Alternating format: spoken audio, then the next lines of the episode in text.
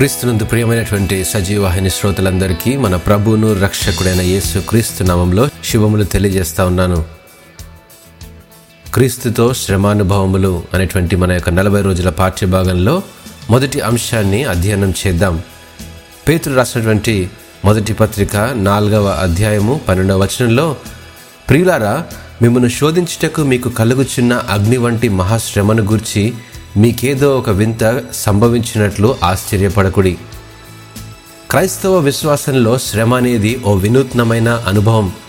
శ్రమ కలిగినప్పుడు దేవుణ్ణి దూషించి విశ్వాసాన్ని మధ్యలోనే పడేసిన వాళ్ళు అనేకులుంటారు. ఆ శ్రమను దాటడానికి వ్యక్తిగత నిర్ణయాలతో కూడిన మార్గాలను వెతుక్కుంటూ ఉంటారు. కానీ ఆ అనుభవం గుండా వెళ్ళడానికి ప్రయత్నించనే ప్రయత్నించరు. అయితే ఎటువంటి శ్రమ వచ్చినా అగ్ని వంటి శ్రమ వచ్చినా అగ్ని వంటి శ్రమ కలిగినా అది చివరకు మరణమైన లెక్క చేయని వాళ్ళు కొందరుంటారు. వీరే దేవునికి కావలసిన వాళ్ళు. క్రైస్తవుడు అగ్ని వంటి శ్రమల ద్వారా పరీక్షించబడతాడు. ఇదేమీ వింత కాదు అని పేతురు వివరిస్తూ ఈ శ్రమ క్రీస్తులో మనకున్న విశ్వాసాన్ని పరీక్షించడాన్ని సూచిస్తుందని జ్ఞాపకం చేస్తూ ఉన్నాడు.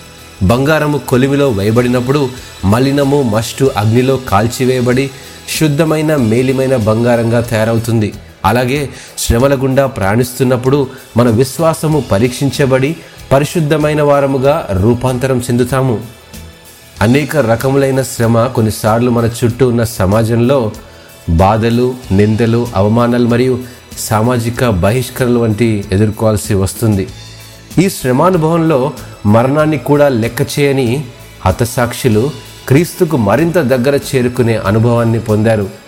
ఇటు శ్రమలను దేవుడు మన జీవితాల్లో అనుమతిస్తారు. ఇది దేవుని చిత్తం.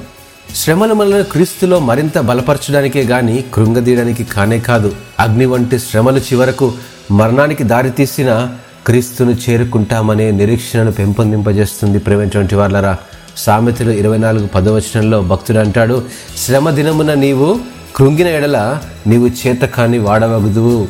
మన శ్రమలో సహనం బలపరచబడాలంటే క్రీస్తు మనతో ఉన్నాడనే విశ్వాసం ఆ దేవుని సన్నిధిలో ఉన్నామనే నిశ్చయత కలుగజేస్తుంది. ఆయనతో మనం కలిగి ఉన్న సాన్నిహిత్యం మన హృదయానికి కలిగిన గాయాలు అందులో ఉన్న వేదన నుండి స్వస్థత కలుగజేస్తుందని జ్ఞాపకం చేసుకుందాం. దేవుడు ఈ వాక్యమును దీవించి ఆశీర్వదించినగాక. ఆమెను.